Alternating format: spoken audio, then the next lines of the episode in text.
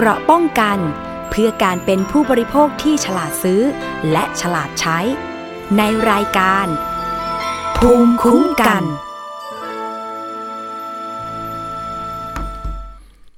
สวัสดีครับ ยินดีต้อนรับคุณผู้ฟังทุกท่านนะครับ เข้าสู่รายการภูมิคุ้มกันครับ รายการเพื่อผู้บริโภคนะครับ วันนี้พบกับผมประภาสเลิศวิไลดำเนินรายการครับ คุณผู้ฟังสามารถติดตามรับฟังและดาวน์โหลดรายการของเราได้หลากหลายช่องทางเลยนะครับ ทั้งทางเว็บไซต์ทางแอปพลิเคชัน ทาง Facebook Channel YouTube ก็มีนะครับ ช่องทางหลากหลายกันเลยทีเดียวนะครับ ชื่อเดียวเลยครับไทย PBS Podcast แล้วก็สามารถติดตามได้ทางสถานีวิทยุ ภาคีเครือข่ายของเราครับ ที่ดาวน์โหลดรายการของเราไปร่วมออกอากาศนะครับ เนื้อหารายการนั้นติดตามให้ดีครับคุณผู้ฟังจะมีเรื่องราวใกล้ตัวนะครับ ทั้งการไปว่าจ้างนะครับ การซื้อสินค้าและบริการต่างๆนะครับ หากท่านประสบปัญหานะครับ ก็สามารถแจ้งเรื่องร้องเรียนเข้ามาได้ หรือมาปรึกษาเราก็ได้นะครับทักคอมเมนต์ไว้ก็ได้นะครับในเพจของเราในช่องทางต่างๆ หรือ โทรมาที่เบอร์ 027902111 ก็ได้ครับ วันจันทร์ถึงวันศุกร์9โมงเช้าถึง 4 โมงเย็น จะมีทีมงานคอยรับสายรับเรื่องร้องเรียนให้คำปรึกษานะครับ ไม่ว่าจะเป็นทีมงานผู้สื่อข่าวนะครับ แล้วก็ทีมงานพี่ทนายความจากเนติบัณฑิตยสภาและสภาทนายความนะครับ สามารถปรึกษากฎหมายได้เลยนะครับ ฟรีนะครับไม่มีค่าใช้จ่าย วันนี้ผมมีเรื่องราวหลากหลายนะครับ คุณผู้ฟังเบื้องต้นเนี่ยช่วงสัปดาห์นี้ ก็เห็นอกเห็นใจกันนะครับสำหรับสถานการณ์น้ำท่วมนะครับในพื้นที่กรุงเทพก็เป็นกำลังใจให้กับพี่น้องนะครับ ทั้งในเขตลาดกระบังเขตประเวศนะครับ รวมถึงที่จังหวัดระยอง ปริมณฑลเราก็มีนะครับที่ปทุมธานีก็มีหลายชุมชนนะครับที่ท่วมอยู่อย่างไรก็ตามเป็นกำลังใจให้ทุกท่านผ่านพ้นอุปสรรค ผ่านพ้นภัยน้ำท่วมตรงนี้ไปให้ได้นะครับ ก็มีปัญหาเดือดเนื้อร้อนใจตรงไหนนะครับ ติดขัดปัญหาแจ้งขอความช่วยเหลือมาที่ไทย PBS ได้นะครับหรือว่าช่องทางผ่านทางกทมผ่านทางาสายด่วนของหน่วยงานต่างๆนะครับในแฟนเพจของเราเราก็มีแปะเอาไว้ให้เหมือนกัน นึกอะไรไม่ออกโทรมาเลยครับ 027902111 ครับ เราให้คำแนะนำได้นะครับ เบอร์โทรหน่วยงานไหนอยากได้โทรมาขอได้นะครับ คุณผู้ฟังครับในประเด็นเกี่ยวกับผู้บริโภคของเรานะครับ เคยนำเสนอไปแล้ว เกี่ยวกับเรื่องอคูปองรับประทานอาหารนะครับอาหารญี่ปุ่นนะครับ ดารุมะซูชิล่าสุดมีความคืบหน้านะครับผม ว่าสำนักงงานคณะกรรมการคุ้มครองผู้บริโภคหรือสคบเนี่ยเขาประกาศแจ้งผู้เสียหายนะครับที่เคยยื่นเรื่องกับสคบ ว่าให้รีบส่งเอกสารประกอบคำร้องทุกเนี่ยให้ครบถ้วนแล้วเสร็จภายในสิ้นเดือนนี้นะครับ วันนี้ก็วันที่ 16 กันยายนแล้วนะครับ เหลือเวลาอีกประมาณ 2 สัปดาห์ คุณผู้ฟังที่เป็นผู้เสียหายกรณีนี้นะครับ แล้วก็ได้ยื่นเรื่องต่อสคบไว้เนี่ย รีบส่งเอกสารให้ครบนะครับภายในวันที่ 30 กันยายนผมย้ำอย่างนี้ เพราะว่าสคบเนี่ยเขาจะไปใช้ประกอบการฟ้องคดีแพ่ง เพื่อเรียกร้องเงิน เรียกร้องค่าเสียหายคืนให้แก่ท่านนะครับสคบเขาจะฟ้องคดีแพ่งแทนผู้บริโภคให้ ในประกาศนะครับเขาบอกว่าสามารถส่งได้หลายช่องทางนะครับ ทางแรกเนี่ยถ้าท่านไหนอยู่กรุงเทพ หรืออปริมณฑลนะครับไปยื่นด้วยตัวเองก็ได้ครับ ที่สคบชั้น 5 นะครับ อาคาร B ศูนย์ราชการถนนแจ้งวัฒนะครับ หรือจัดส่งไปทางไปรษณีย์นะครับสำหรับท่านไหนที่ไม่สะดวกหรืออยู่ไกลนะครับ ก็ส่งไปที่ สคบนะครับอาคารรัฐประศาสนพักดีนะครับหรืออาคาร B นั่นแหละครับอาคาร B เบิร์ดนะครับถนนแจ้งวัฒนะ แขวงทุ่งสองห้องเขตหลักสี่กรุงเทพมหานคร รหัสไปรษณีย์10210 รบกวนท่านที่ส่งเอกสารนะครับ วงเล็บมุมล่างด้านขวาของซองหน้าหน้าซองด้วยนะครับ ว่าเป็นกรณีฟ้องคดีดารุมะซูชินะครับ ถ้าเกิดท่านไหนที่ ฟังไม่ทันหรือจดไม่ทันตามที่ผมบอกนะครับ สามารถไปฟังย้อนหลังได้ หรือเข้าไปดูที่เพจของสคบก็ได้นะครับ พิมพ์ว่าสำนักงานคณะกรรมการคุ้มครองผู้บริโภคนะครับ ใน Facebook เขาจะมีแปะไว้ แล้วก็จะมีในส่วนของทาง QR code ไว้ให้ด้วยนะครับผมเรื่องนี้นะครับคุณผู้ฟังก็ในไหนๆได้เอ่ยถึงแล้วนะครับ ก็คุยถึงเรื่องความคืบหน้ากันนิดหนึ่งนะครับ เรื่องดารุมะซูชิเนี่ย การฟ้องคดีแพ่งเนี่ยเป็นเพียงแค่การอ่าการดำเนินการส่วนหนึ่งนะครับ ที่สคบเขาจัดทำให้แก่ผู้บริโภค คือท่านเนี่ยไม่ต้องไปฟ้องคดีด้วยตัวเองนะครับ ให้มันแยกย่อยหลักร้อยหลักพันคนนะครับ มันหลายเรื่องหลายราว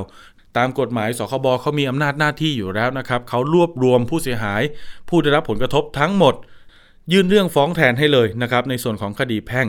นอกจากนี้ครับคุณผู้ฟังในเรื่องของคดีอาญาครับ เขาได้ตรวจสอบร่วมกับ DSI นะครับ ประสานงานเพื่อขอให้เป็นคดีพิเศษครับ เพราะว่า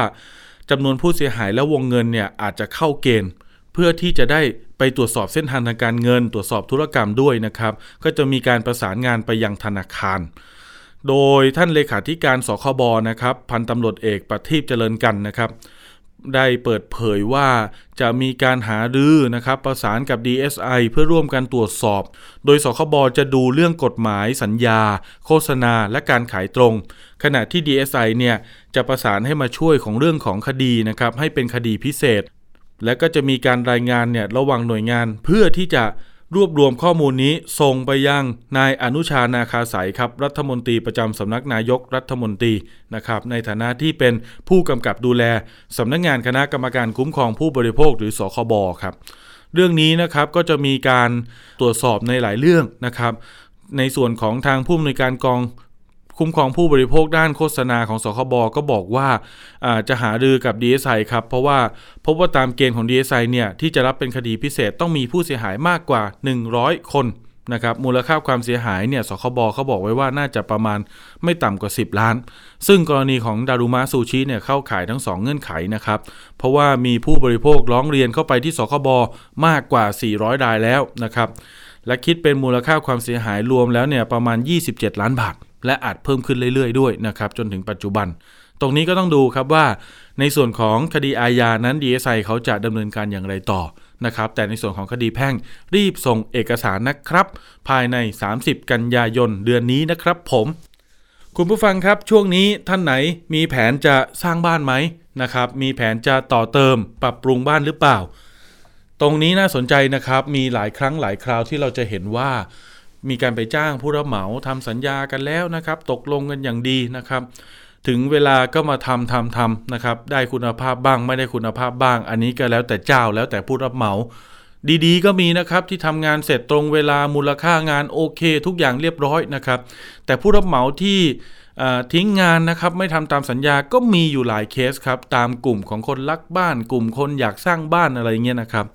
กรณีนี้เป็นเรื่องราวของผู้เสียหายครอบครัวหนึ่งครับที่จังหวัดเพชรบูรณ์เขายื่นเรื่องต่อสำนักงานคณะกรรมการคุ้มครองผู้บริโภคหรือสคบนี่แหละครับ อยากขอความช่วยเหลือหน่อย เพราะว่าไปจ้างผู้รับเหมามาสร้างบ้าน ใช้วงเงินมูลค่ากว่า1ล้าน5แสนบาทครับคุณผู้ฟัง แต่สุดท้ายแล้วเนี่ยสร้างไปสร้างมาสร้างไม่เสร็จครับ และทิ้งงานด้วย ประเมินมูลค่าความเสียหายเบื้องต้นเนี่ยเกือบ 1 ล้าน เอ๊ะ คุณผู้ฟังอาจจะงงว่าอ้าว สร้างบ้านมูลค่ากว่า 1.5 ล้าน แล้วมันจะเสียหายเกือบ 1 ล้านได้ยังไง คือตอนที่ทิ้งงานเนี่ยมีการไปประสานกับผู้เชี่ยวชาญหรือวิศวกรครับ ผู้เสียหายเขาไปประสานมา มาประเมินบ้านที่สร้างนะครับ ไปได้ประมาณกี่เปอร์เซ็นต์กี่เปอร์เซ็นต์ว่าไปมูลค่ามันน่าจะประมาณเท่าไหร่นะครับทีมประเมินเขาก็บอกว่าโอ้ที่สร้างมานี่น่าจะประมาณแค่ 6 0แสนเท่านั้นแหละครับพี่ฉะนั้นอีก 9 0 0แสนกว่าบาทครับที่เสียหายไปเนี่ยจะทำอย่างไรนะครับ เดี๋ยวคุยกับคุณสมศักดิ์ครับเป็นผู้เสียหายอยู่ที่จังหวัดเพชรบูรณ์ คุณสมศักดิ์สวัสดีครับ ครับผม คุณสมศักดิ์ครับ สอบถามนิดนึงไปเจอผู้รับเหมารายนี้ได้ยังไงทำไมถึงเราถึงได้ไปว่าจ้างเขาครับ เขาทักมาทางเฟซส่วนตัวครับครับ ทักมาทางเฟซส่วนตัวบอกว่า ตอนนั้นผมไปโพสต์ในกลุ่มรู้สึกว่ากลุ่มอยากมีบ้านที่ว่าหาช่างอะไรอย่างเงี้ยครับ ครับ ว่าผมมีงบแค่สี่แสนอยากทำบ้านหนึ่งหลัง ครับแต่มันมีแต่คนบอกว่าทำไม่ได้มีแต่หกเจ็ดแสนผมก็เลยเอ๊ะก็เลยปล่อยวางไปสักพักก็มีคนทักมา ครับ ว่าสี่แสนเขาทำได้ขอคุมวัสดุเอง อืม ผมก็เลยให้เขาทำแต่ว่าเขาทักมาเขาบอกเขาคนใต้คนคนบ้านเดียวกันอะไรอย่างนี้ ผมก็เลยเชื่อใจไปเลย ทีนี้ก็ไม่ได้ไปตามดูว่าเอ้ยมีประวัติเสียอะไรหรือเปล่าเลยไม่ได้ดูเลย คือไปเจอในโซเชียลมีเดียอย่างนี้เหรอครับพี่ถ้าผมในในกลุ่มหางานกลุ่มคนอยากมีบ้านอะไรอย่างช่างหางานอะไรอย่างนี้ครับ ครับรู้สึกว่าเป็นคนกลุ่มคนอยากมีบ้านนะ อ่าครับครับ คือโดยพื้นเพพี่สมศักดิ์ก็เป็นคนใต้มาอยู่เพชรบูรณ์ วัดบ้านเซนไม่ได้เซนอยู่เพชรบูรณ์ครับอ๋อทั้งผู้รับเหมาก็เป็นคนทางใต้เหมือนกัน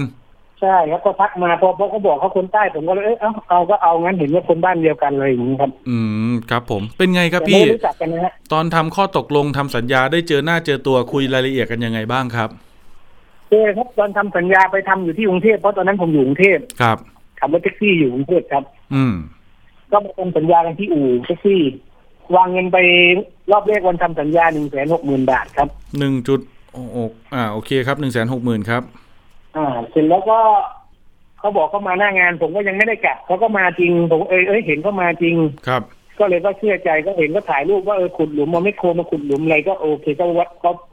สบายใจแล้วคือเขายังมาอย่างเงี้ยเดี๋ยวนะประมาณพี่สมศักดิ์มูลค่าบ้านที่จะสร้างนี่คือประเมินกันเนี่ยตามสัญญาประมาณล้านห้าถูกต้องไหมครับ อ๋อคือในร้านห้าเนี่ยคือมันสามหลังฮะ อยู่ในที่เดียวกับเพนหมดเลยโฉนดที่ดินเดียวกันเลยครับอ๋อแล้วคราวนี้นี่คือตอนอันนี้ตอนทำสัญญาแสนหกหมื่นเนี่ย คือตกลงสร้างทีเดียวสามหลังหรือว่าทีละหลังครับไม่ไม่หลังเดียวครับ ตอนแรกตกลงทำมันแค่หลังเดียว อ่าทำหนึ่งหลังครับผมแต่พอมาแล้วพอมาแล้วเห็นว่างานเขาเดินเร็วดีจังเลย มีแมคโครมีมิโครและคนงานก็เยอะวันแรกอ๋อก็เลยคิดว่าเอ๊ะงั้นตรงนี้ก็ จะสร้างอยู่แล้วเหมือนกันก็เลยให้เขามาสร้างอีกหลังหนึ่งแล้วทำหสัญลังญาใหม่เหมือนกันทำสัญญาเพิ่มอีกไหมครับทำนะทำสัญญาเพิ่มฮะแต่ว่าให้เป็นให้พี่สาวเป็นคนทำให้เพราะพี่สาวอยู่เพชรบูรณ์พี่สาวแฟนเสร็จแล้วผมก็ยังอยู่กรุงเทพก็เลยให้พี่สาวทำแทนให้แต่ก็วางไปอีกหนึ่งแสนหกหมื่นบาท อืมครับรู้สึกว่าอันนั้นทำวันที่สี่เมษายนห่างกันสามวันครับสี่เมษาที่ผ่านมานี้ใช่ไหมครับถ้าผมใช่ครับอ๋อเดี๋ยวนะพี่สมศักดิ์แสดงว่าสามหลังเนี่ยคือขึ้น ก่อร่างสร้างโครงสร้างหมดแล้วไหมครับ คือ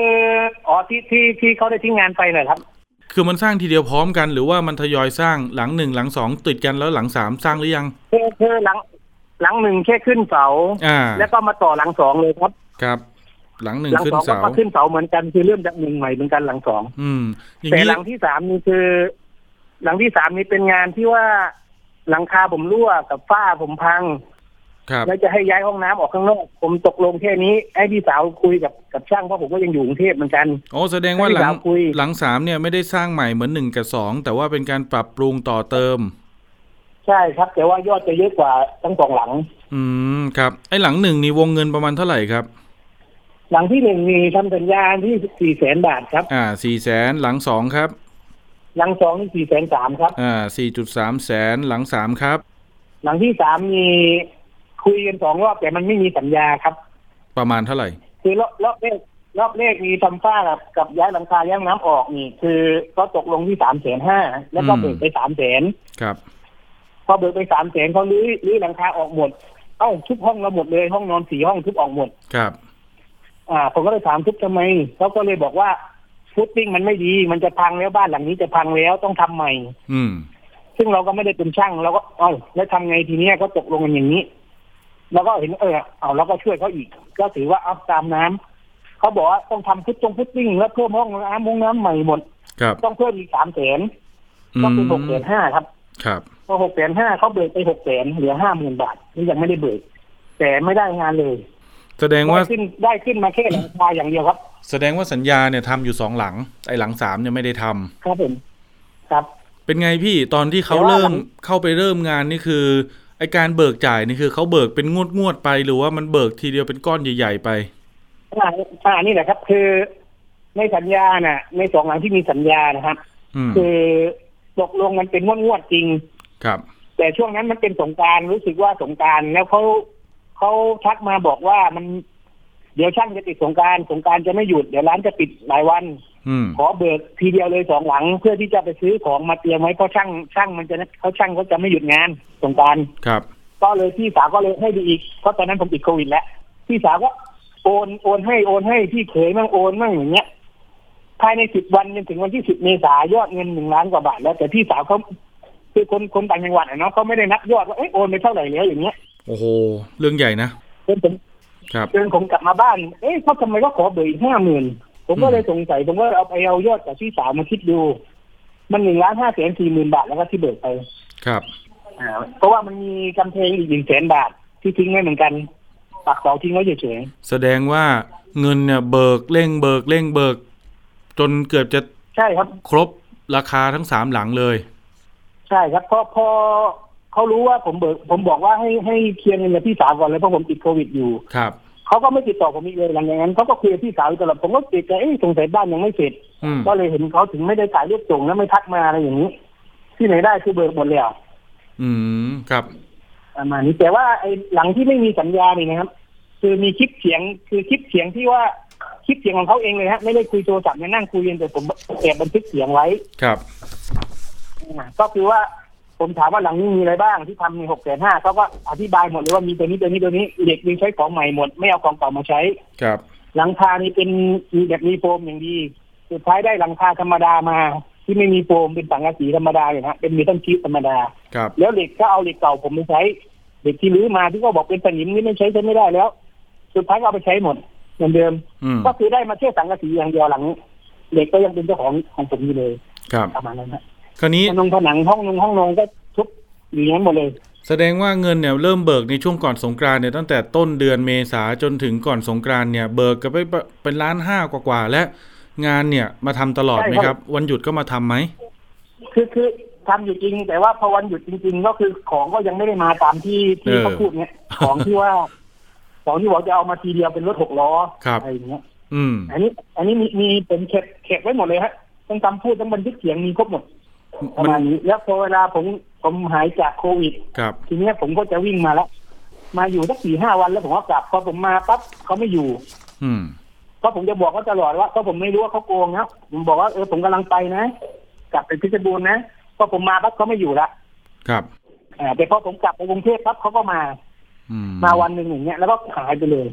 คือไม่รู้ว่าตั้งใจมาให้ไม่ตรงกับเราหรือเปล่าไอ้ตรงนี้เราก็ไม่ทราบ ใช่อันอันอันนี้ผมก็กล่าวหาเขาไม่ได้ฮะแต่ว่าอืมคือผมมาไม่เคยได้เจอตัวจริงจริงๆมานี่คือเจอแค่ครั้งเดียว แต่ที่เหลือเป็นเจอลูกน้องนี่แหละครับ ลูกน้องก็มาทิ้งไว้หลายชุดแล้วฮะคือไม่ได้เงินฮะการสร้างเนี่ยการก่อสร้างมันต่อเนื่องไหมครับ พี่หรือว่ามันทำพักหนึ่งหยุดพักหนึ่งแล้วมาทำต่อ พฤติกรรมเป็นยังไงคือช่างที่ทำอยู่เนี่ยอยู่ตลอดนะฮะครับ อยู่ตลอดแต่ว่าไม่มีของให้ทำคือเขาเขาอยู่เพื่อรอของรอเงินจากช่างโอ้เป็นจากจากผู้รับเหมาก็คือช่างนิวเนี่ยเนาะโอ้รอรอเงินรอของก็รอรอไปเรื่อยๆรอไปเรื่อยๆคือ จนจนช่างรอไม่ไหวเขาก็เลยต้องกลับแล้วเพราะว่าเงินกินก็ไม่มีละอย่างเงี้ยใช่งานก็ไม่ได้ทำเพราะว่าของไม่มา แสดงว่าเอาเงินไปแล้วของก็ไม่สั่งมาให้ช่าง แล้วค่าแรงช่างหรือค่าเหมางานที่ช่างเขารับต่อเนี่ยก็ไม่ได้จ่ายเขาอีก ไม่ได้จ่ายคือคือโอ้จ่ายเป็นแค่ส่วนส่วนหนึ่งแต่ว่าไม่หมดอย่างเงี้ย อ่า สุดท้ายแล้วอ่าพอพอช่างหนี้กลับครับผมไปตามไปทวงถามไหมครับพี่ตอนช่างหนีกลับไปแล้วบอกเอ้าทำทำไงเนี่ย แล้วใครจะสร้างต่อแล้วคุณของไม่เห็นมาเขาตอบกับเรายังไงบ้าง ผมถามครับ ผมถามว่าเอ้าแล้วแล้วแล้วตอนนั้นช่างยังไม่กลับผมถามว่าเอ้าแล้วช่างทำไงเนี่ยเขาบอกก็ก็มีอะไรให้ทำไปก่อนเลย ประมาณนั้นครับคือมีคลิปเสียงเหมือนกันอีก อืมคือมีอะไรให้ทำไปก่อน ซึ่งมันมันเป็นไปไม่ได้อะเพราะว่าของที่จะทำก่อนมันทำได้ไงเพราะข้างล่างยังไม่เสร็จจะให้ทำตรงนั้นก่อนมันมันมันมันข้ามขั้นตอนแล้วมันมันทำไม่ได้อะพี่ประมาณนั้น ครับ คือช่างเขาบอกมาอย่างนี้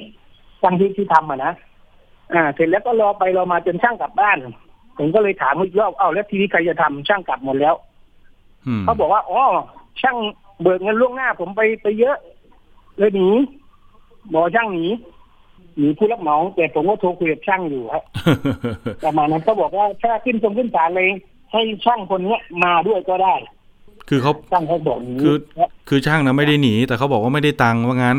ใช่ครับโอ้แล้วยังไงสุดท้ายคือมันแต่ว่ามันมันตัดขาดกันมันถึงจุดที่ต้องแตกหักกันคือยังไงครับ ตัดขาดกันไปอยู่ประมาณเดือนเดือนกว่าๆเดือนหนึ่งนะก็จะเดือนหนึ่งที่ไม่มีช่างเลยอ๋อทั้งสามหลังคือไม่มีช่างเลยครับ จนจนผมต้องย้ายกลับมาอยู่บ้านแล้วเพราะเด็กจะเปิดเทอมรอบนั้นแล้ว ผมย้ายโรงเรียนเนี่ยก็กลับมาก็มานอนอยู่เนี่ยหลังคารั่วก็รั่วมนอนคือไม่มีที่นอนอะ ทั้งสามหลังมันไม่เสร็จสักหลังไงอะก็มาอยู่อย่างนั้นเสร็จปั๊บทีนี้ ผมก็เลยถามเขาไปถามอยู่เรื่อยๆเขาบอกโอ้ยรอช่างรอช่างรอช่างแต่เราก็อีกใจแล้วว่าน่าจะทิ้งเลยแต่มีช่างมาจริง ๆครับ เวลาถามเขาบอกว่ามีเวลาถามประมาณนี่ พี่สมศักดิ์ถามทางไหนไปหาเจอตัวเป็นๆเลยไหมหรือว่าโทรหา ไม่ไม่ไม่ไม่ไม่เคยได้เจอตัวเป็นๆเลยครับอืมเขาจะเขาจะไม่โทรคุยเลยเขาจะพิมพ์พิมพ์เฟซบุ๊กอย่างเดียวครับ พิมพ์ช่องแชทอะครับ ครับอืมเขาบอกว่าเดี๋ยวทีมชุดใหญ่มาเลยอาเข้ามานามสกุลเดียวกันเขาบอก อ่า มาไหมล่ะ มาหลายคนเลย แต่ก็มามาแค่สองคนผัวเมีย แต่นามสกุลเดียวกันจริงฮะครับ แต่ว่าผมถามนามสกุลเดียวกันเขาบอกเขาไม่รู้จักนะครับแต่นามสกุลเดียวกันจริงแต่เขาไม่รู้จักกัน อืม เป็นผู้หญิง ช่างฝ้ามาทำฝ้าให้แต่ทำฝ้าให้นี่คือพอของที่ขาดนี่เขามาสั่งอยู่ช่วงหนึ่งมาสั่งแค่น้อยเดียวแต่มันมันไม่จบหลังเลขอะนะฮะ มันไม่จบไม่จบเสร็จเขาก็ขาดการติดต่อไปเลย ผมฟังดูเนี่ยอย่าทิ้งอ่าทิ้งรูปรูปการเนี่ยมันเหมือนเป็นแค่พอให้มันผ่านสถานการณ์ไปได้ พอสักพักหนึ่งไม่มีคนก็หาเหมือนเอาคนมา ไม่มีของก็เหมือนเอาของมาเติมหน่อยอะไรอย่างนี้ แต่ไม่ได้เป็นชุดใหญ่หรือว่าทำให้มันเป็นกิจจลักษณะใช่ครับ อืม ใช่ครับ ประมาณนั้นฮะก็เหมือนว่าสั่งมาทีละหน่อยเพื่อให้มีช่างมาอยู่ก่อนฉะนั้นให้เจ้าของบ้านเห็นว่ามีช่างอยู่ ครับ ช่างไม่ได้ขาดอะไรอย่างนี้อืมแต่สุดท้ายช่างที่เป็นงานสกุลเดียวกันก็โดนโกงค่าแรงเหมือนกัน ก็ไม่ได้ตังค่าแรงเหมือนกันเหมือนช่างคนแรก ครับ อืม ครับทำไมถึงตัดสินใจจะเริ่มแบบผก็ไจะทำยังไงร้องเรียนหรืออะไรอย่างเงี้ยครับพี่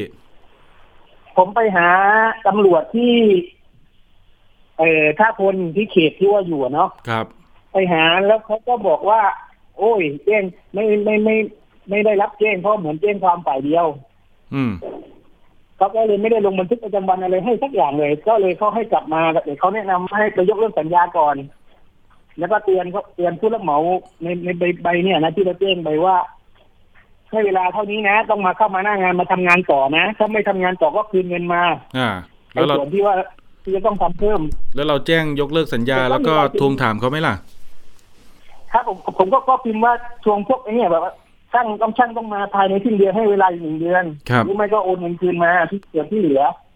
มีเขียนเซ็นตอบรับมาก็คือชื่อพ่อเขาฮะเขาส่งไปที่บ้านเกิดเขาแต่ว่าชื่อพ่อเขาส่งตอบรับเซ็นตอบรับมาอืมแต่ไม่มีคำเขียนอะไรใดๆทั้งสิ้นว่า เดี๋ยวจะคืนนะอะไรอย่างนี้ไม่มีฮะ คือเขาก็หายไปเลย ไม่ไม่ได้แสดงความชัดเจนว่าจะมาทำต่อหรือว่าจะคืนเงินให้เรายังไงใช่ครับไม่ไม่มีคำตอบตัวนั้นเลยอืมแค่มีคนเซ็นรับจดหมายเฉยครับ เสร็จแล้วให้หลังไปหนึ่งเดือน ผมก็ไม่รู้จะทำไงแล้วช่างที่ว่านามสกุลเดียวก็มาทิ้งไว้ ผมก็เลยต้องจ้างเขาต่อเลย คือตัดสินใจแล้วว่าไม่เสร็จแน่ถ้าอย่างนั้นเราจะไม่มีที่นอนละก็เลยเอาที่ดินเนี่ยไปจำนำกับหลานลูกของพี่สาวอ๋อครับเพื่อผมจะเอาเงินมาทำต่อให้มันเสร็จ ครับครับประมาณนั้นพี่สมศักดิ์ผมถามนิดนึงแล้วตอนนี้ไปยื่นเรื่องสคบเนี่ยสคบที่ส่วนกลางหรือว่าสคบที่จังหวัดเพชรบูรณ์ครับอ๋อผมไปที่กรุงเทพฮะที่ศูนย์ราชการที่พัฒนาครับอ๋อยื่นเมื่อไหร่ครับ ผมไปยื่นมาเมื่อสองวันก่อนครับ เมื่อวันที่สิบสี่ครับสิบสี่กันยาเนาะทางสคบเขาก็รับครับรับเรื่องรับเอกสารไปแล้วนัดครับอืมผมเพราะนัดเรานัดกันไปผู้เสียหายที่ว่าโดนช่างนิ้วโกงอะฮะมันมีอยู่ในกลุ่มอย่างยี่สิบคนแต่ผมไม่รู้ว่า ตัวจริงหรือว่าตัวปลอมบ้างก็ไม่แน่ใจฮะครับยี่สิบคนเนี่ยแสดงว่าไม่ใช่แค่เราเจ้าเดียวสิ ที่เจอปัญหากับผู้รับเหมารายนี้ ไม่ใช่เจ้าเดียวครับโอ้โหทั้งหมดในกลุ่มมันมียี่สิบคนยี่สิบคนจังหวัดไหนบ้างพี่สมศักดิ์ที่ผมรู้ว่าทราบก็มีอุบลขอนแก่นแล้วก็ปทุมแล้วก็สระบุรีฮะโหเพราะว่ากลุ่มกลุ่มนี้ที่ผมจะเข้าไปเนี่ย ตอนนั้นมันมีอยู่สิบคนแล้วฮะ แล้วผมเข้าไปเป็นคนที่สิบเอ็ด นี่พี่สมศักเป็ดิ์นจ้างคนที่ไปสร้างที่เพชรบูรณ์ อีกรายหนึ่งจ้างไปสร้างที่อุบลอย่างเงี้ยเหรอครับ ครับผมประมาณนั้นแต่ว่าโอ้โหคือมันมันมันคนละเดือนกันอะไรอย่างเงี้ยครับนี่มันคนละฝากประเทศเลยนะพี่นะครับ คือเขาไปทุกจังหวัดที่ไปคุยกันที่สคบที่ไปเจอผู้เสียหายคนอื่นด้วยกันอย่างนี้ครับ ครับผม อืม พอรู้ไหมครับว่าแต่ที่ไปสคบรู้สึกได้พอรู้ไหมว่าคนนี้เนี่ยเขาอยู่ที่ไหนอะไรยังไงเขามีสำนักงานเป็นตัวเป็นตนไหมไม่มีฮะ รู้แต่ว่า เปิดร้านอาหารตามสั่งกับร้านส้มตำอยู่ที่เส้นเลียบไปโคราชคือแก่งคอยอะครับ มีปักหมุด GPS ไว้เรียบร้อยมีคนปักหมุดให้ทับกวางฮะอ๋อแถวทับกวางก็เส้นมิตรภาพสิงั้นน่ะ ใช่ครับผม อืม เป็นเขตแก่งคอยอะไรอย่างเงี้ยอยู่ตรงข้ามกับปั๊มคาวเทคนี่ผมก็จะไปโคราชวันนี้พรุ่งนี้อยู่เดี๋ยวถ้าลองผ่านไปเดี๋ยวลองไปถามถามๆดูคือผมผมยังปักหมุดให้ได้เลยอยู่นะฮะครับ อืมเนาะเพราะว่าเราก็อยากฟังข้อมูลจากอีกฝ่ายหนึ่งเหมือนกันนะ ว่า เอ๊ะ คุณรับเงินเขาไปเป็นล้านนี่ทำไมคุณถึงไม่ไปทำงานต่อตามสัญญานะอ่า แต่ว่ามันจะเป็นอย่างนี้ฮะครับอผู้เสียหายคนอื่นคือช่างนิวเขายังไม่รู้ว่า ผู้เสียหายทุกคนน่ะเขาได้คุยกันหมดแล้วเขาคิดว่าต่างคนต่างไม่เจอกันอย่างนี้ อืม ซึ่งพอเขาจะไปทำให้อีกหลังหนึ่งเขาบอกโอ้ยได้ข่าวว่าโกงที่เพชรบูรณ์มาไม่ใช่เหรอทิ้งงานมาเขาพิมพ์บอกผู้เสียหายอีกคนหนึ่งว่า ผมเนี่ย เลือกไอ้ของเกรดเอ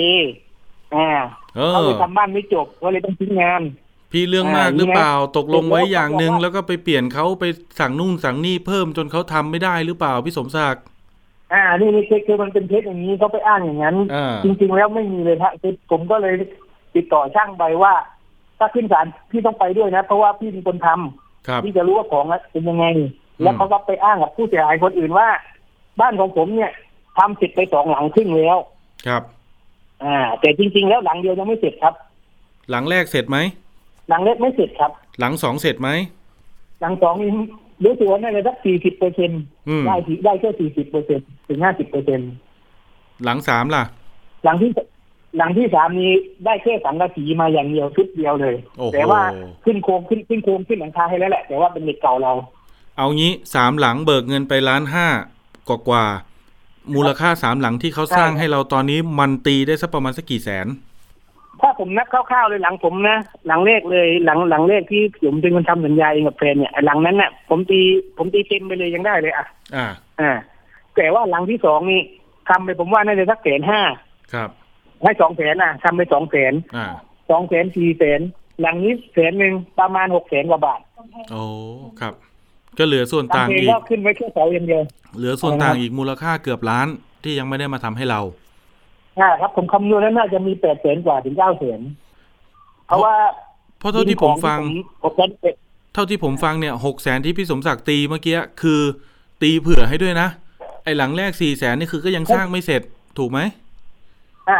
อันนั้นเอาตามสัญญาเลยเต็มไม่เสร็จแต่ผมตีให้เต็มเลยเออเพอเผื่อๆนี่มันจะล้านกว่านะครับ เนี่ยความเสียหายอะนะ ครับ เพราะว่าบินบินที่สั่งของที่ทำเองตอนเนี้ยที่ทำเองอะนะครับ ผมจดเก็บเก็บไว้หมดเลยแต่ยังไม่ได้นับอืมแล้วก็ค่าแรงช่างใหม่อะช่างใหม่ที่เขามาทำต่อจากช่างนิวอย่างเงี้ยครับ ก็คือยังไม่ได้นับด้วย ตอนนี้มีใครได้แจ้งความเป็นคดีบ้างยังครับ คือมีเด็กแจ้งเด็กเขาลงบันทึกประจำวันให้อย่างเดียวหมดเลยครับอ่าอ๋อโอเค ไม่เป็นไรนะครับ คุณผู้ฟังครับเรื่องแบบนี้นะครับ ถ้าคุณทำสัญญาจ้างผู้รับเหมามาก่อสร้างบ้าน มาปรับปรุงบ้านนะครับ แล้วเกิดการทิ้งงาน ข้อมูลจากสคบครับเขาบอกว่ามันมีการร้องเรียนนะครับในประเด็นลักษณะแบบเนี้ยนะครับ สูงสุดเลยนะครับ เป็นอันดับหนึ่งของสคบเลยนะครับ โดยสภาพปัญหาส่วนใหญ่เนี่ยจะเป็นในเรื่องของ ก่อสร้างล่าช้านะครับ ไปจองซื้อบ้านซื้อคอนโด แต่กู้ไม่ผ่านอะก็เป็นส่วนหนึ่ง หรือสร้างมาแล้วหรือซื้อมาแล้วโอนกรรมสิทธิ์ไม่ได้ แล้วก็อีกส่วนหนึ่งก็จะเป็นในเรื่องของผู้รับเหมาทิ้งงานนะครับก็จะเป็นปัญหาลำดับต้นๆ ที่มีการร้องเรียนไปยังสคบ ซึ่งสคบเขาบอกว่าสัญญาก่อสร้างบ้านหรือรับจ้างผู้รับเหมาเนี่ยนะครับทำกันเนี่ยส่วนใหญ่มันไม่ถูกต้องมันไม่ครบถ้วนนะครับ ตรงนี้ก็จะเป็นประเด็นทำให้ผู้บริโภคเนี่ยเสียเปรียบ นะครับแล้วก็ยากลำบากในการที่จะดำเนินการติดตามเอาเงินหรือให้เขามาทำงานต่อให้มันเสร็จนะครับฉะนั้นเนี่ยถ้าเกิดว่าผู้รับเหมาที่ไปทำสัญญาแล้วไม่ปฏิบัติตามนะครับ ผู้บริโภคเนี่ยต้องให้ความสำคัญเกี่ยวกับเรื่องการทำสัญญาเป็นหลักเลยนะครับ ตรงเนี้ยเวลาเริ่มต้นหรือทำสัญญาต้องทำเป็นลายลักษณ์อักษรที่ชัดเจนกำหนดค่างวด และเบิกจ่ายให้มันตรงตามสัญญานั้นๆ คืออย่างของพี่สมศักดิ์สมมุติว่าตั้งไว้ล้านหนึ่งถ้าเบิก แบ่งงวดงานเป็น10งวดนะครับ ก็ต้องให้งานมันเสร็จก่อนแล้วถึงเบิกถึงเบิกถึงเบิกนะครับ เราอย่าไปไว้ใจครับจ่ายเงินไปก่อนแบบกรณีแบบนี้นะคุณผู้ฟัง เพราะไม่งั้นเนี่ย ถ้าเขาทิ้งงานไปเรายุ่งเลยนะครับ ถ้าเราไม่มีเงินสำรองเนี่ย มันก็จะไม่มีงบตรงไหนที่จะมาสร้างต่อ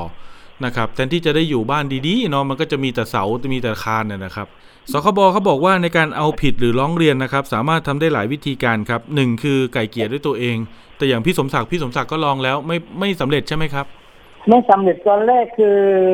เมื่อเมื่อก่อนหน้านี้แหละเมื่อเมื่อสิ้นเดือนเมื่อวันที่ห้าที่ผ่านมาครับ แต่เราตกลงกันเมื่อเดือนที่แล้วว่าเขาบอกว่าเขาเขาขอผ่อนห้าพันเดือนละห้าพันผมบอกโอเคได้ครับ ขอให้เราเราได้คุยกันเนี่ยคือขอให้คุณผ่อนคือคือคือมีความรับผิดชอบเราก็ดีใจแล้ว อืมก็ให้โอกาสครับ เสร็จแล้วก็เอออะก็เลยถามว่า แฟนบอกว่าโอ้ยยอดมันเยอะงั้นขอหนึ่งก้อนหนึ่งแสนบาทก่อนก็แล้วกันอ่าเขาก็เลยบอกว่าขอเวลาหนึ่งเดือนอ้าวขอเวลาหนึ่งเดือนอะเงินแล้วก็ให้ไปหนึ่งเดือนก็เงินเห็นเงินได้ไปแล้วห้าวัน เงินได้ไปแล้วงานก็ไม่ได้ทำวัสดุก็ไม่มาลงแล้วเงินไปไหนล่ะเขาบอกไหมครับ ใช่ครับ อ่านี่คือคือผมก็เลยถามว่าแล้วเงินไปไหนหมดเขาไม่ได้พูดเขาก็จะเปลี่ยนเรื่องตลอดเลย โอ้นะครับ เอาเงินไปหมุนจุดอื่นวะเนี่ยพอถึงวันกำหนดอะไรครับเขาเอาเงินเราไปหมุนหรือเปล่าพี่ คือถามว่าหมุนไหมคือตอนนั้นที่ไปทำสัญญาผมคือเขาไปกันแบบโซมมากเลยทั้งทั้งแฟนเขาแล้วก็ตัวเขาเนาะครับ แต่พอผมกลับมาหน้างานเนี่ยพอผมหายจากโควิดผมกลับมาที่บ้านเนี่ยเขาจะใส่ทองกันครบทุกคนเลย ชีวิตดีขึ้นมาทันทีใส่ทองครบทุกคน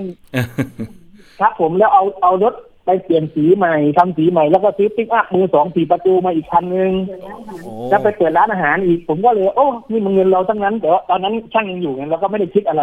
ครับ ผมก็เลยคิดว่าเอ๊ะเขาคงกำไรดีแน่เลยงานนี้อืมประมาณนั้นครับครับ ตอนนี้แต่พอเราทวงถามบอกโอ้ครับยี่สิบคนตอนนี้วางแผนคิดนอกจากยื่นสคบแล้วจะดำเนินการยังไงต่อครับพี่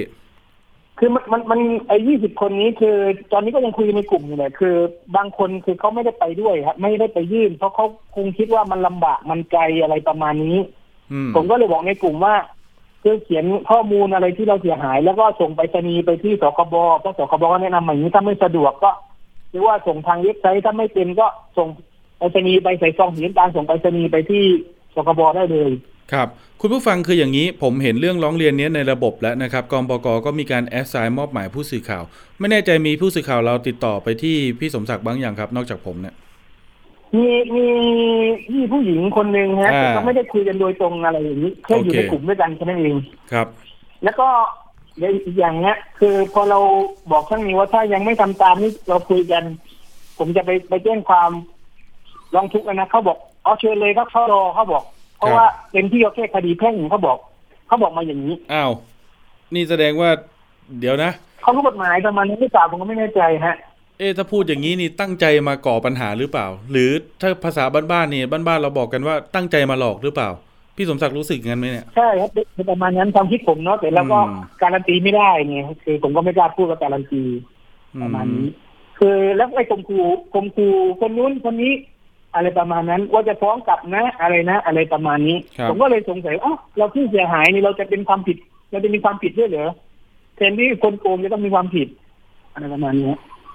แสดงว่าผมคก็เลยดีสงสัยว่าคดีก็ยังไม่ได้แจ้ง ก็ทำได้แค่ยื่นเรื่องกับสคบ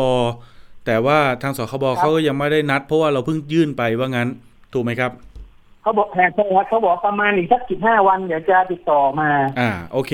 เขาเอ่ออย่างนี้ครับคุณผู้ฟังพี่สมศักดิ์นะครับ ในส่วนของทางการยื่นเรื่องนะครับ เกี่ยวกับเรื่องปัญหาสัญญาจ้าง ผู้รับเหมาแบบนี้แล้วทิ้งงานนะครับสคบเขาบอกว่ามีอยู่ 3 ช่องทางนะครับหนึ่งคือนัดไก่เกลี่ยเจรจาด้วยตัวเอง ซึ่งพี่สมศักดิ์ทำแล้วแต่ไม่สำเร็จ ตอนนี้กำลังทำข้อ 2 อยู่ก็คือไปยื่นเรื่องต่อหน่วยงานคือสคบไม่ว่าจะทั้งจากส่วนกลางหรือที่ประจำจังหวัดของท่านที่ศูนย์ดำรงธรรมนะครับ ตอนนี้พี่สมศักดิ์ทำอยู่ แต่ว่ารอเขานัดหมายเนาะนะครับ หรือสุดท้ายครับทางเลือกที่ 3 ครับพี่สมศักดิ์และคุณผู้ฟังนะครับ คือการยื่นฟ้องคดีผู้บริโภคต่อศาลนะครับ ซึ่งศาลท่านก็จะเขาเรียกว่ารวบรวมพยานหลักฐานพิจารณาคดีนะครับไต่สวนแล้วก็อาจจะมีคำตัดสินออกมานะครับ ตรงส่วนเนี้ยอาจจะต้องมีนักกฎหมายหรืออาทนายความเข้ามาเกี่ยวข้องนะครับ ถ้าเกิดว่าท่านไม่มีกำลังทรัพย์ หรือไม่มีความรู้ทางกฎหมายนะครับ ก็สามารถที่จะไปติดต่อหน่วยงานได้นะพี่สมศักดิ์นะสองหน่วยงานครับผมนะครับ คุณผู้ฟังก็จำไว้ด้วยนะครับ จดไว้เลยก็ได้นะครับ ถ้ามีปัญหาในลักษณะแบบนี้นะครับ อยู่ในกรุงเทพก็ติดต่อได้ต่างจังหวัดก็มีนะครับ ทางเลือกแรกคืออายการคุ้มครองสิทธิ์พี่สมศักดิ์รู้จักไหมครับไม่ไม่ไม่รู้จักครับอ่า ไม่เป็นไรอายการคุ้มครองสิทธิ์เนี่ยอยู่ที่ศูนย์ราชการแจ้งวัฒนะเหมือนกันนะ พี่สมศักดิ์แต่ตึก A นะ ตึก A ชั้นสออ๋องครับครับ นะครับตึก A ชั้นครับผม2ศูนย์ราชการแจ้งวัฒนะ ถ้าต่างจังหวัดนะครับ จะมีอยู่ที่สำนักงานอายการจังหวัดเขาจะมีแผนกนี้อยู่เลยนะครับ ถ้าเกิดว่าไปไม่ถูกหรือไม่รู้จะไปหาตรงไหนโทรหาสายด่วนได้ 1157 นะครับ คราวนี้อีกช่องทางหนึ่งทางเลือกที่ 2 ก็คือสำนักงานยุติธรรมจังหวัดครับนะครับ ถ้าส่วนกลางที่กรุงเทพไปยื่นที่กระทรวงยุติธรรมครับอยู่ตรงข้ามศูนย์ราชการตรงถนนแจ้งวัฒนะเลยนะครับ หรือถ้าอยู่ต่างจังหวัดนะครับ ไปยื่นที่สำนักงานยุติธรรมจังหวัดก็จะอยู่ในตัวจังหวัดแหละครับแถวๆใกล้ๆสารกลางแหละนะครับ ลองค้นหาดูว่าจังหวัดท่านเขาอยู่ตรงไหนนะครับ ตรงนี้ก็ช่วยได้นะพี่สมศักดิ์นะนะครับ เพราะว่าอย่างท่านนายการหรือท่านยุติธรรมจังหวัดก็จะมีนักกฎหมายมีทนายความอาสาที่สามารถมาช่วยเราได้ด้วยนะ เผื่อว่ามันมีช่องทางเนี่ย ถ้ามันไม่ใช่คดีแพ่งอย่างเดียวล่ะ มันมีคดีอาญาพี่สมศักดิ์คิดว่าเขาจะกลัวแล้วหาเงินมาคืนเราเร็วขึ้นไหมครับ คือคือผมผมว่าเขาไม่น่าจะหาเงินมาคืนนะฮะอ่าไม่แต่แต่คือความกดดันน่ะกดดันและความกลัวมันก็จะมากขึ้นนะใช่ไหมใช่ครับเออครับคือคือจริงๆแล้วผมผมก็ต้องการให้มันเป็นอย่างนั้นแหละฮะครับไอ้ส่วนเงินนะคือผมผมผมก็รู้ว่ามันมันยากที่จะได้คืนแต่ก็คือ อยากให้เขาไม่ได้เป็นคดีที่แบบว่าเขามีความผิด ไม่ว่าจะความผิดในข้อหาอะไรก็แล้วแต่แต่ว่าเพื่อที่ว่าจะได้ไม่ต้องไปทำกับคนอื่นต่ออย่างเงี้ยครับ ครับอืม ก็ผมเห็นแล้วเขาทำมาโดยที่แบบว่า เหมือนเหมือนทำไปเรื่อยๆอะครับเหมือนเป็นอาชีพมากกว่าในความคิดผมนะครับ อีกอย่างหนึ่งในหนึ่งเดือนที่นัดผมไว้ว่าเออเดี๋ยวจะเคลียร์ให้หนึ่งเดือนขอเวลาหนึ่งเดือนเขาทำเพื่อไม่ให้เราไปติดต่อไปไม่ให้เราอยู่เงียบๆเพราะเดี๋ยวเราได้เงินคืนแน่แต่สุดท้ายแล้วในหนึ่งเดือนนั้นน่ะ ไปสร้างความเสียหายเพิ่มมาอีกสามหลังครับอืมอ่าในหนึ่งเดือนภายในเดือนเดียวแสดงว่าเขาก็ไม่ได้หยุดเนาะ ไม่ได้หยุดนะก็คือผมได้ไปเจอกันทางเฟซบุ๊กเนี่ยเขาทักกันมาทักกันมาเอาไปเจอคนนี้เพิ่งโดนโกงเมื่อเมื่อเมื่อเดือนนี้เดือนนี้เดือนนี้ตามหลังทีเดียวเลยพร้อมกันเลยครับ อืมอะโอเคไม่เป็นไร เดี๋ยวในเรื่องของข้อกฎหมายเดี๋ยว ผู้สื่อข่าวเราตรวจสอบให้ครับว่า จะมีหน่วยงานไหนมาช่วยเหลือท่านได้บ้างนะครับ พี่สมศักดิ์แล้วก็กลุ่มผู้เดือดร้อนอีกประมาณเกือบ 20 คนเนาะนะครับ แล้วก็ในส่วนของ รายละเอียดนะครับ เดี๋ยวดูกันครับว่าเราจะสามารถดำเนินการในเรื่องของคดีอาญาได้หรือไม่นะครับ เรามีหน่วยงานที่เป็นภาคีเครือข่ายพี่สมศักดิ์ทั้งอายการทั้งทนายความทั้งตำรวจเนี่ยถ้าเกิดมันมีช่องทางเนี่ยถ้าข้อเท็จจริงมันเข้าข่ายนะครับ อันนี้อาจจะต้องมีการดำเนินคดีนะ เดี๋ยวดูกันนะครับ คุณผู้ฟังครับพี่สมศักดิ์นะครับอ่าโอเคครับผมขอบคุณมากครับพี่สมศักดิ์ที่มาเตือนภัยเป็นอุทาหรณ์ให้กับผู้บริโภคท่านอื่นครับจะได้ระมัดระวังเนาะเกี่ยวกับการจ้างผู้รับเหมาครับครับผม สวัสดีครับ ครับ ครับ ต้องระมัดระวังละเอียดถี่ถ้วนกันนิดนึงครับ คุณผู้ฟังอย่าจ่ายเงินก่อนจนกว่างานนั้นจะเสร็จตามงวดนะครับ และอย่าไปจ่ายทั้งก้อนในคราวเดียวนะครับ ช่วงถัดไปครับ คิดก่อนเชื่อกับดรแก้วกังสดานอัมภัยนักพิษวิทยา และพี่น้ำชนาทิพย์ไพพงศ์ครับ วันนี้มาในชื่อตอนเตาเผาศพรักสิ่งแวดล้อมตอนที่หนึ่ง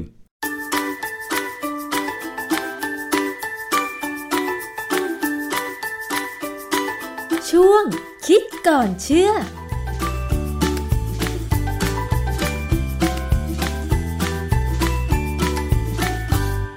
บกันในช่วงคิดก่อนเชื่อกับดรแก้วกังสดานนภัยนักพิษวิทยากับดิฉันชนาทิพไพรพงศ์นะคะ วันนี้เราจะมาคุยเกี่ยวกับเรื่องของเตาเผาศพค่ะคุณผู้ฟังทำไมต้องคุยถึงเรื่องนี้มันมีความสำคัญอย่างไร คุณผู้ฟังลองคิดดูนะคะ ว่าเวลาต้องเผาศพเนี่ยนะคะ เคยสังเกตเตาเผาศพไหมคะว่า ควันที่ลอยออกจากปล่องเตาเผาศพนั้นเนี่ยมันเป็นสีอะไร เราจะมาดูกันซิว่า เตาเผาศพมันก่อมลพิษได้อย่างไร ประกอบกับตอนนี้ค่ะ ในราชกิจจานุเบกษามีการประกาศ ของกระทรวงทรัพยากรธรรมชาติและสิ่งแวดล้อม เรื่องกำหนดให้เตาเผาศพ เป็นแหล่งกำเนิดมลพิษ ที่จะต้องถูกควบคุมการปล่อยทิ้งอากาศเสียออกสู่สิ่งแวดล้อม พุทธศักราช 2565 แล้ว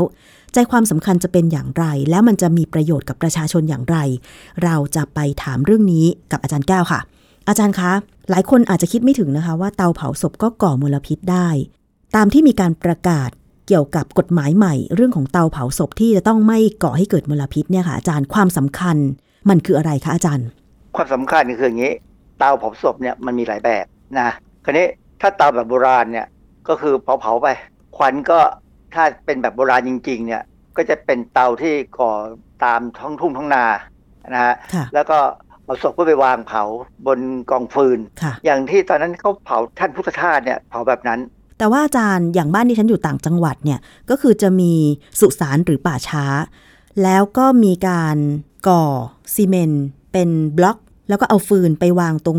ในบล็อกนั้น แล้วก็ถึงจะเอาโลงศพไปวางข้างบน แต่ว่าก่อนจะเผาก็คือว่า ถึงแม้จะมีฟืน แต่เขาก็ใช้น้ำมันราดฟืนเพื่อให้ไฟมันลุก อันนี้เป็นแบบโบราณ แต่ปัจจุบันนี้อย่างเช่นในเมือง เตาเผาศพตามวัดต่างๆ มันเป็นยังไงคะอาจารย์ คือ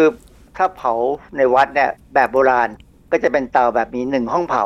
เราจะเห็นเลยว่ามีที่เอาศพใส่เข้าไปแล้วก็ปิดประตูเผาเนี่ยนะก็จะมีปล่องต่อขึ้นไปเลย แล้วเขาก็เผาคืออาจจะเป็นการเผาด้วย เผาไฟฟ้าก็มี เผาด้วยน้ำมันก็มี เผาด้วยแก๊สก็มี แต่เตาแบบเนี้ยควันที่ได้ออกมาเนี่ยก็จะกระจายไปทั่ว เพราะว่าความร้อนที่อยู่ในเตาเนี่ยก็จะไม่สูงมากนักนะฮะก็แค่เผาและใช้เวลานานเผา ตอนเผาตอนแรกๆเนี่ย การเผาจะเป็นการเผาไหม้ที่ไม่สมบูรณ์จะมีควันค่ะซึ่งในหลักการวิทยาศาสตร์แล้วเนี่ยที่ไหนมีควัน ที่นั่นมีสาร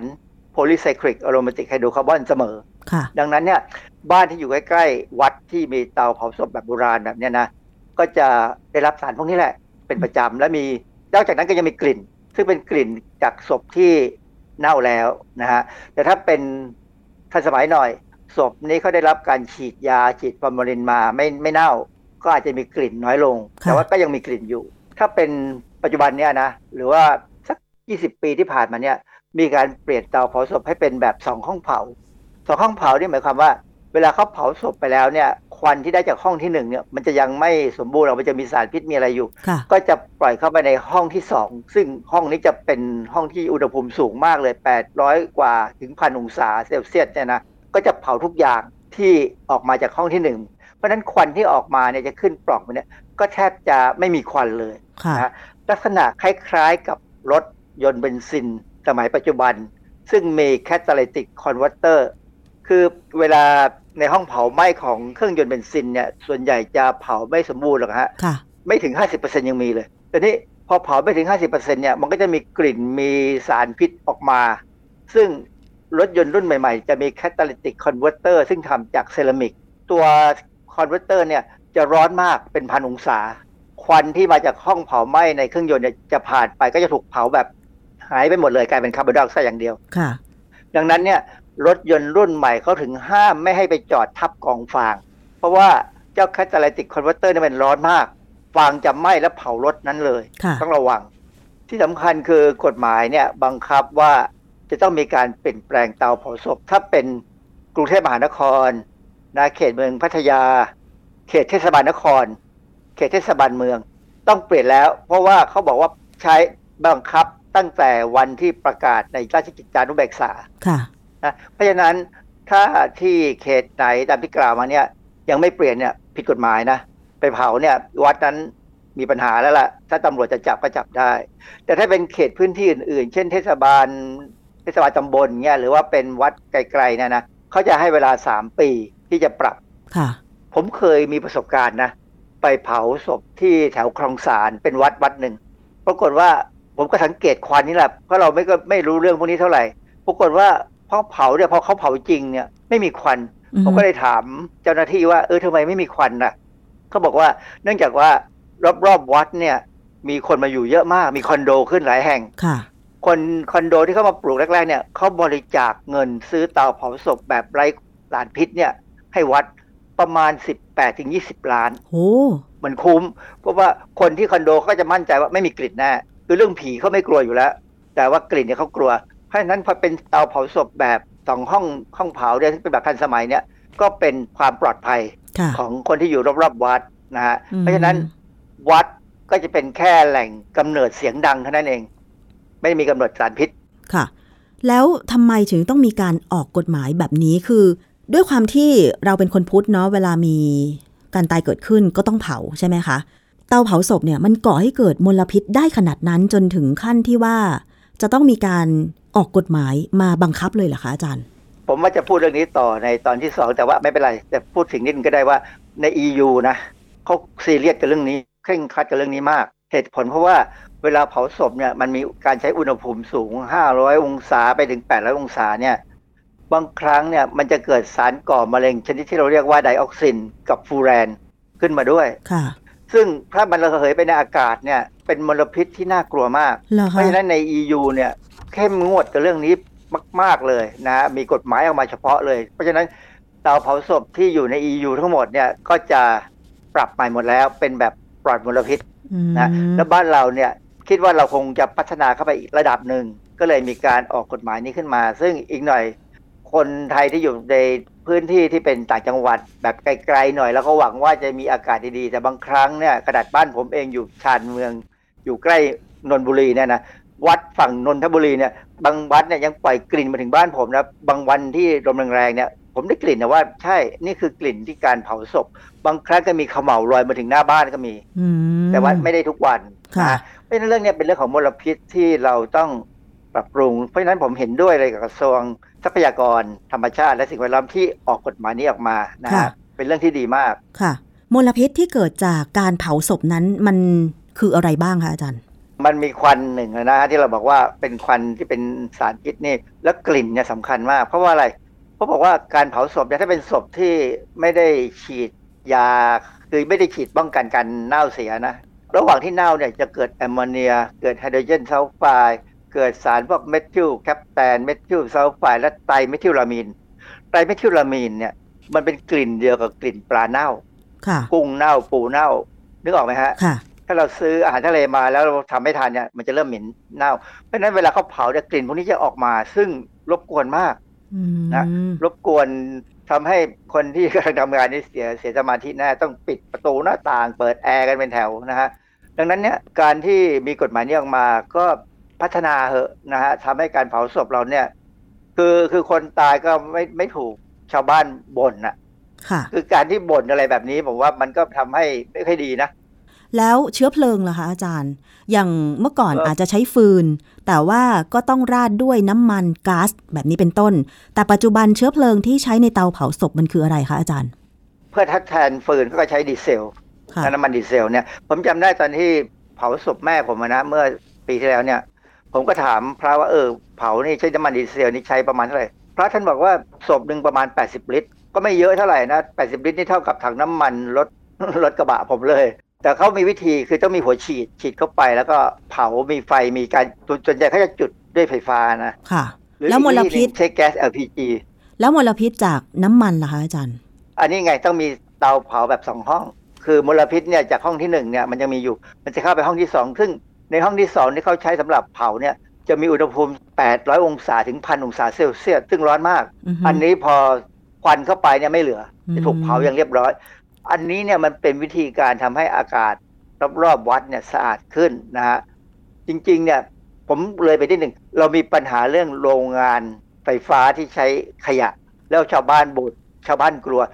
ถ้าการทำ โรงงานไฟฟ้าด้วยขยะเนี่ยใช้ระบบวิธีเผา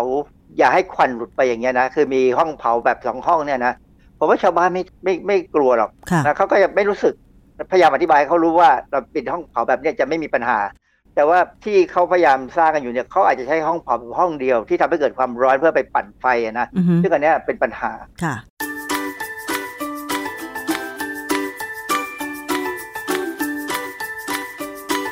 ช่วง คิดก่อนเชื่อ